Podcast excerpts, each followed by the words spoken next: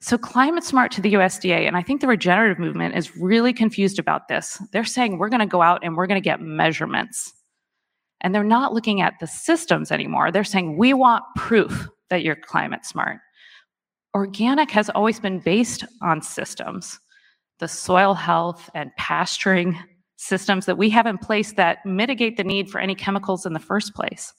And so the big red flag for me here is, you know, and, and people who are young and excited about regenerative because they don't need to go out and get a certification, they're saying, well, it's so great because we need to prove that we're, we're being climate smart now and we'll go out and we'll get our, our soil, uh, soil organic matter, we'll test it and we'll prove what we're doing. First of all, if you send the same soil sample to different labs, you're going to get different results. When you test in the field, where are you going to take that sample from? If you look at our farms, they are way too complex to measure. You know, our farms are beautiful and they are complicated, and there's a different history in every row. Um, so the USDA is right. This is too complex to measure, but that is the reason why we should get this funding.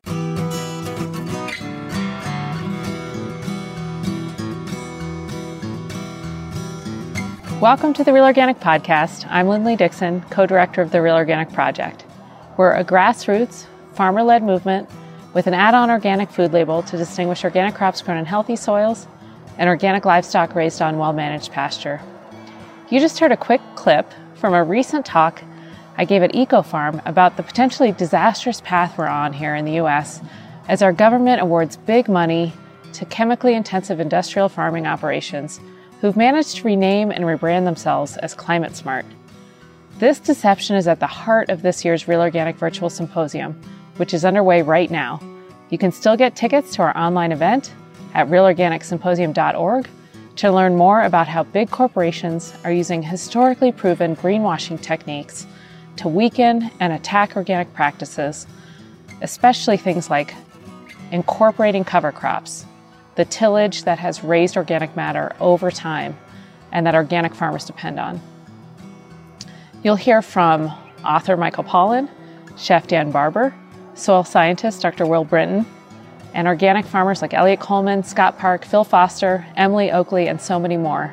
You'll have breakout sessions and a lively chat as the footage rolls. I hope you'll join us. Now let's return to my short TED style talk. It was recorded just a few weeks ago at this year's EcoFarm conference.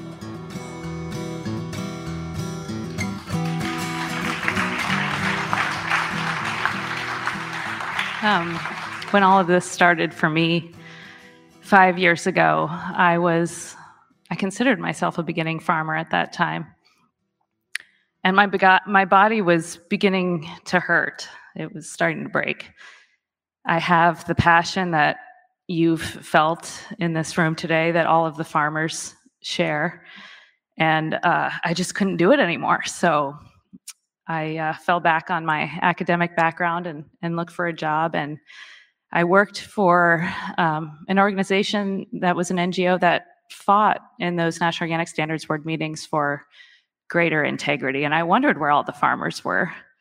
So you can imagine how excited I was when the 2017 vote came around and all of a sudden all the farmers showed up.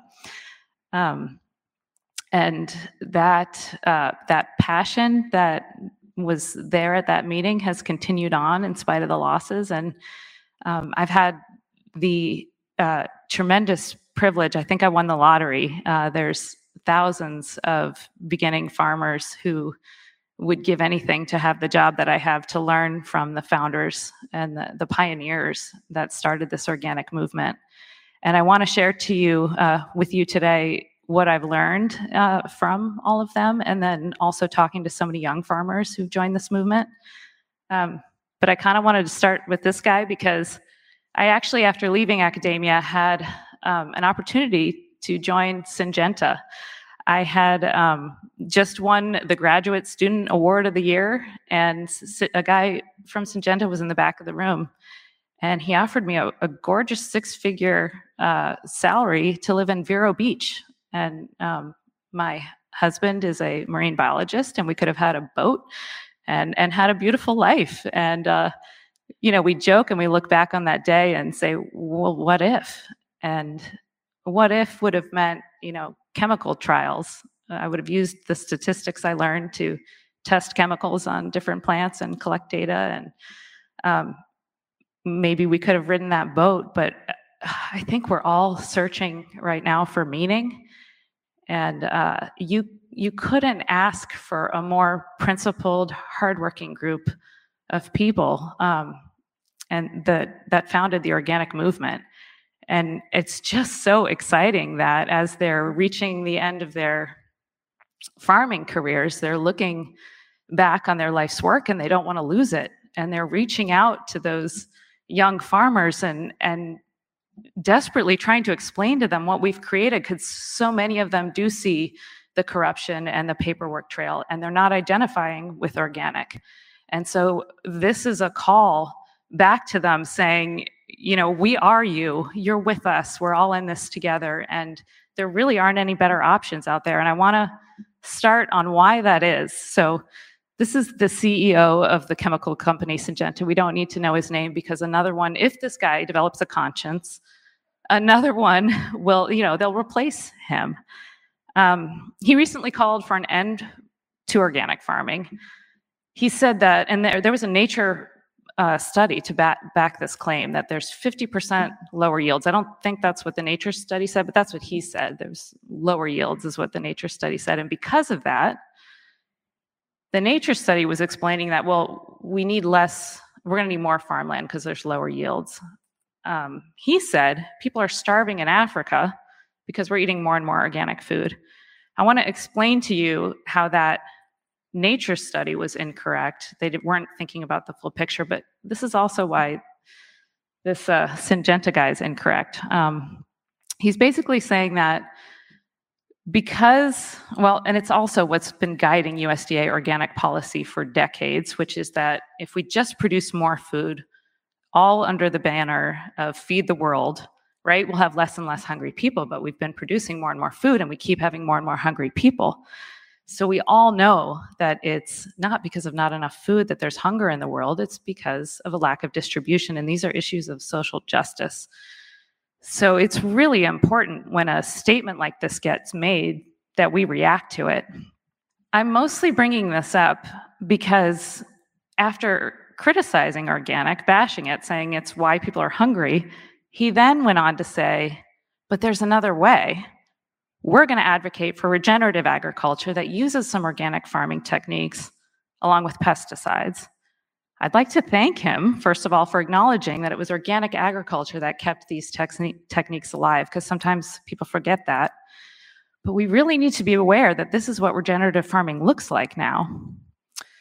To the industry, commodity production becomes regenerative with the addition of cover crops, but they're terminated with herbicides under the banner, banner of chemical no-till, which is now climate smart, according to the USDA.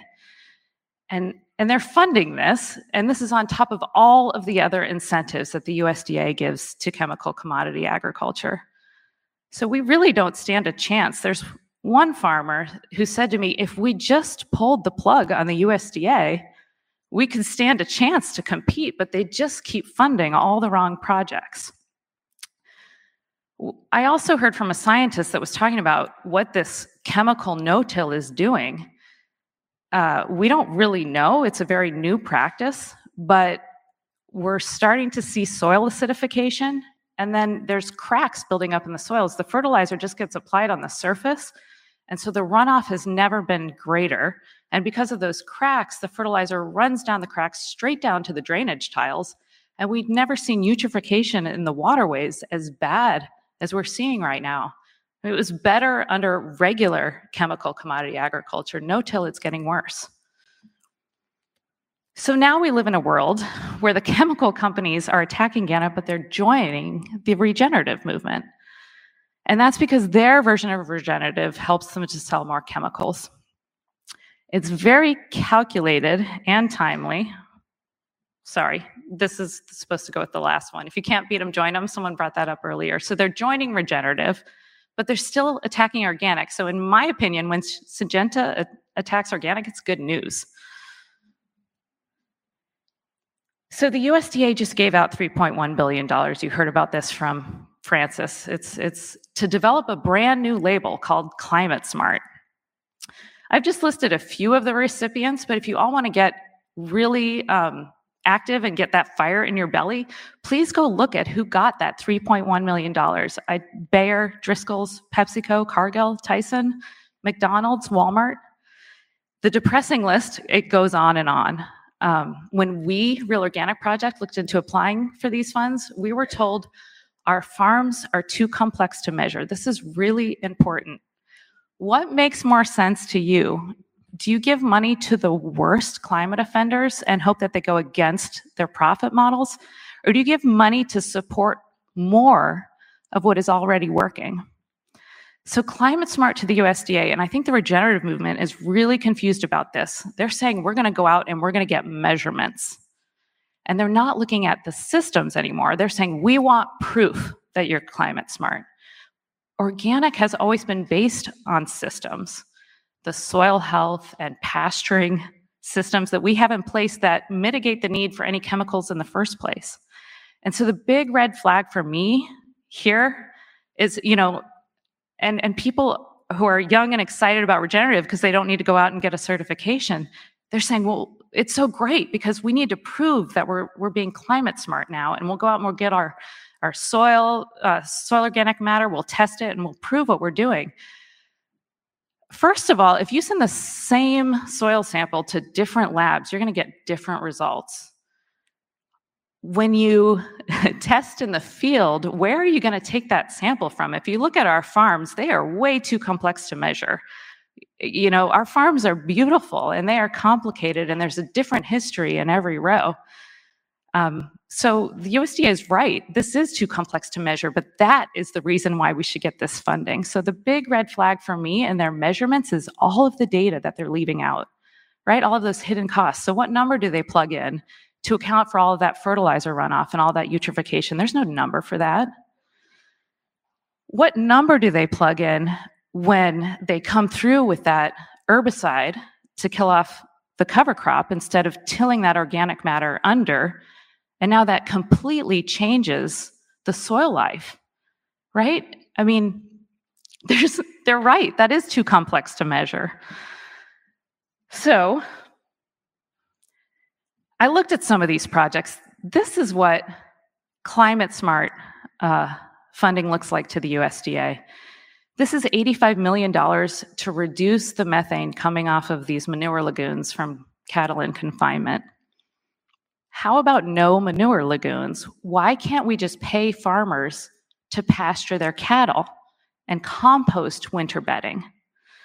These are the systems that real organic farmers are doing for free right now. So why aren't we paying them to incentivize more and more of these practices so more people can do them? Um, I got this one from Francis. Let's be clear climate smart is when the animals move about to their feed and the feed stays in place. It's, it's just so obvious. So the entire National Organic Program budget is $20 million. This project is getting four times the entire budget of the National Organic Program, even with all its problems. Um, I bet you're all aching to buy some climate smart milk right now. What do you think is going to be a, on the cover of that carton? You think it's going to be a picture of the little bit less methane that's coming off of their manure lagoons? Or is it going to be a picture of a cow on pasture? And there'll probably be the motto that says, Our milk comes from family farms. Those words aren't regulated. So, this is why we are standing with organic. my time's half gone. I could probably go on about this climate smart funding, and maybe we should do it during the conference. This project pays to plant cover crops, great, but it pays farmers to then harvest the cover crops, take it to an anaerobic digester, and to produce liquid fertilizer and biogas. It's like cover crops are to increase the fertility of the soil for the next crop so that you don't need that fertilizer right? It takes gas to harvest the cover crops, bring it to a biodigester, and then bring the fertilizer back to the farm. It's absolutely insane. This is Emily Oakley's farm. We all learned what we do, what we're supposed to do with cover crops. Um, I just am floored by uh, the lack of understanding by our policymakers about what we as organic farmers do. They are complicating something that's so simple, and it makes you wonder why. And it's because, oh gosh, I keep transferring my slides. Okay, this is what Emily does. This is something so simple and effective, but nobody is making money from it except for the, the organic farmer. So that's why you're not going to see the USDA supporting it, right? There's nobody lobbying there because the biogas industry wants to get some money, right? And the fertilizer company wants to get some in, some money from this system. Just the farmer is profiting from this. Um, this this was one of my heroes, and I've had the privilege of getting to meet Eliot Coleman, and he said, "Where is the outrage in your generation?" And so I just want to show him that I am outraged, and I know a lot of other organic farmers that are too. Uh, this is just before we lost the vote for soil as the foundation for organic farming. And I wanted to say that when we, as organic farmers, and I've learned all this from talking to farmers across the country, when we gave up that word organic to the government, we did save it from that extreme co opting that's going on with the word regenerative right now but we didn't foresee the loss of the foundation of what it means to be organic. And if you go back to that Organic Foods Production Act, you will see soil written all over it. It is what we are all about.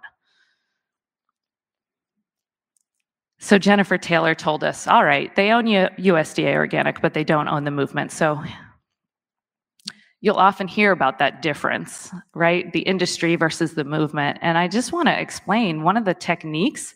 If you have a split line, you're just a little bit organic and then the rest is conventional. What you can do is drop the price of your organic line below the cost of production.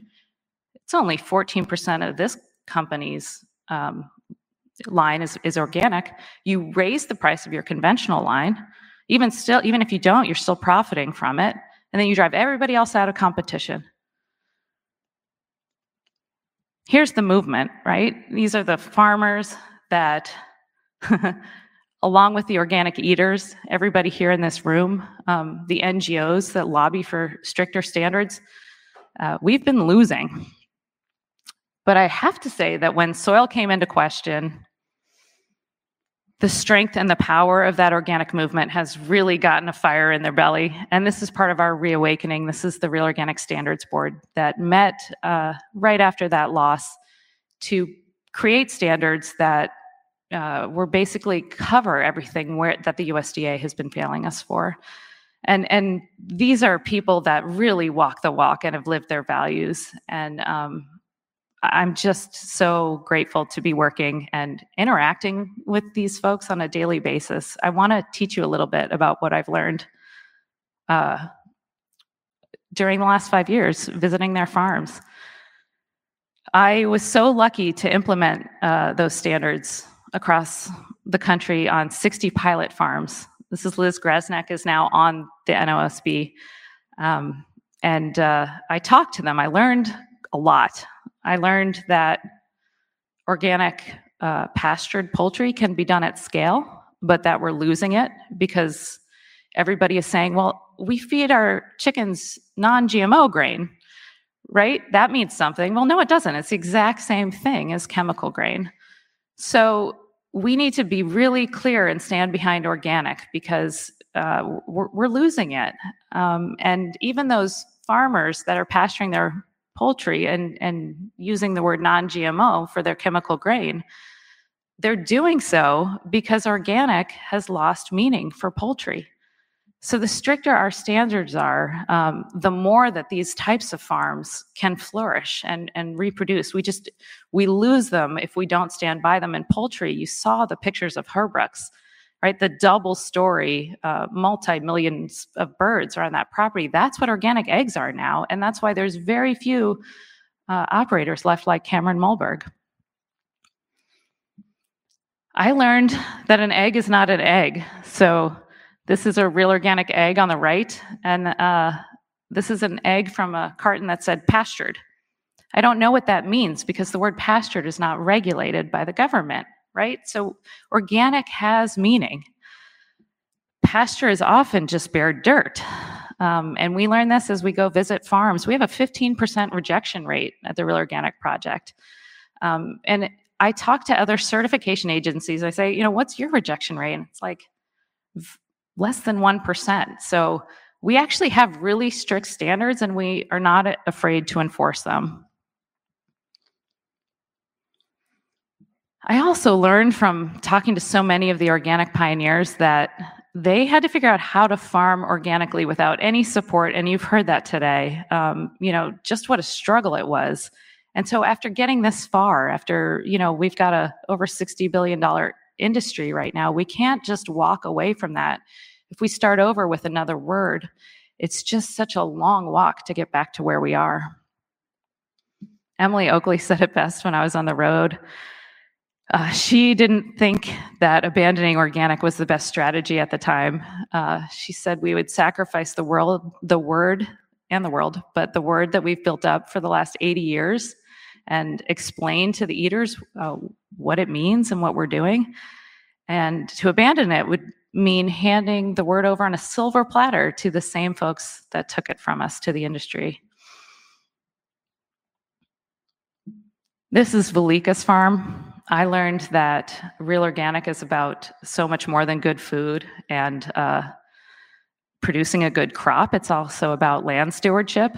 Um, the ecosystem services that are too complex to measure are so much a part of uh, what we do, and it's why that nature paper looked at a farm like Vilicus, who plants 30 foot wide strips of um, wild perennial habitat so that all the migrating birds have a place to nest. And so that there are 140 40 foot strips of crop there's a place for the animals to run to when the plow comes through.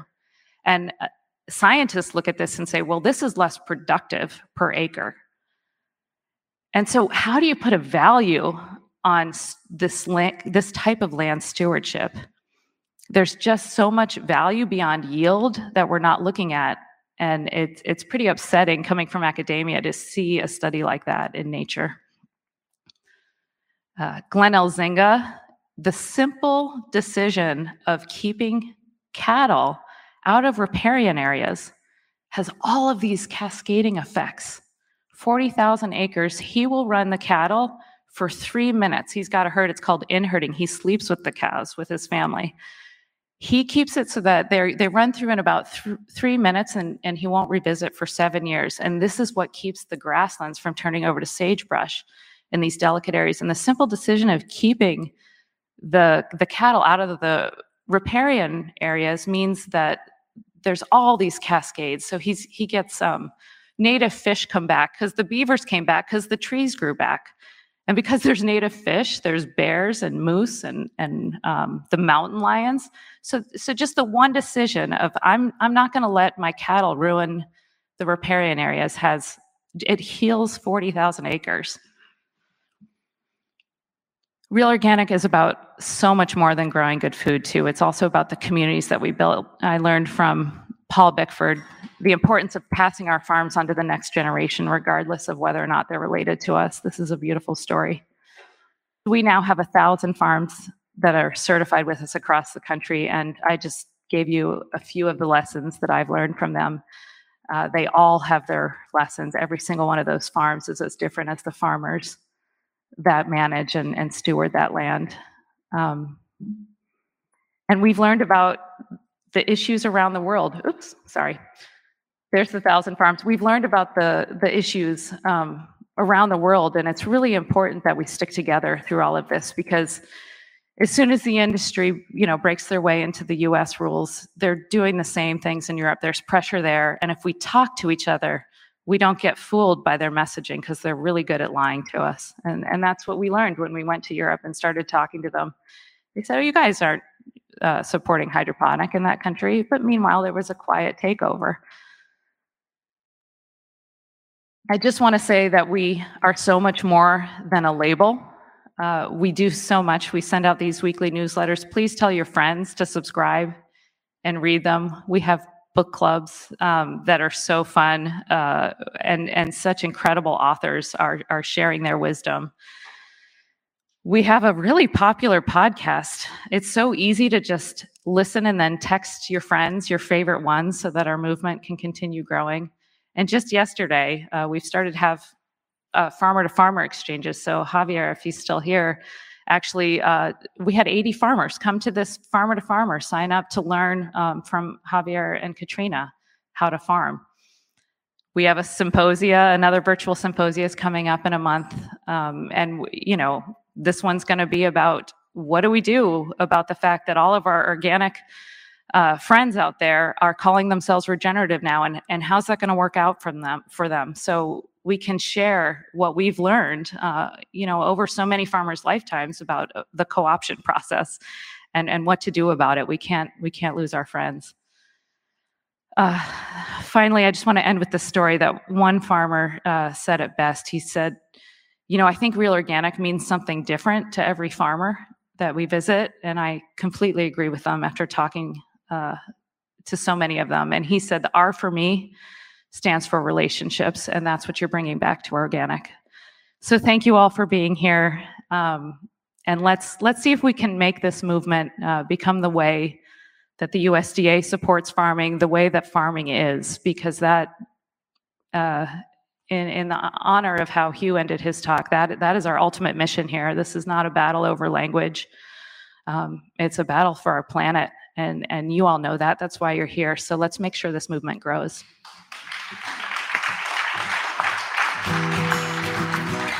Thank you for listening to the Real Organic Podcast. We hope that you'll subscribe, share the link with your friends, and leave us a rating and a review so that others can find us.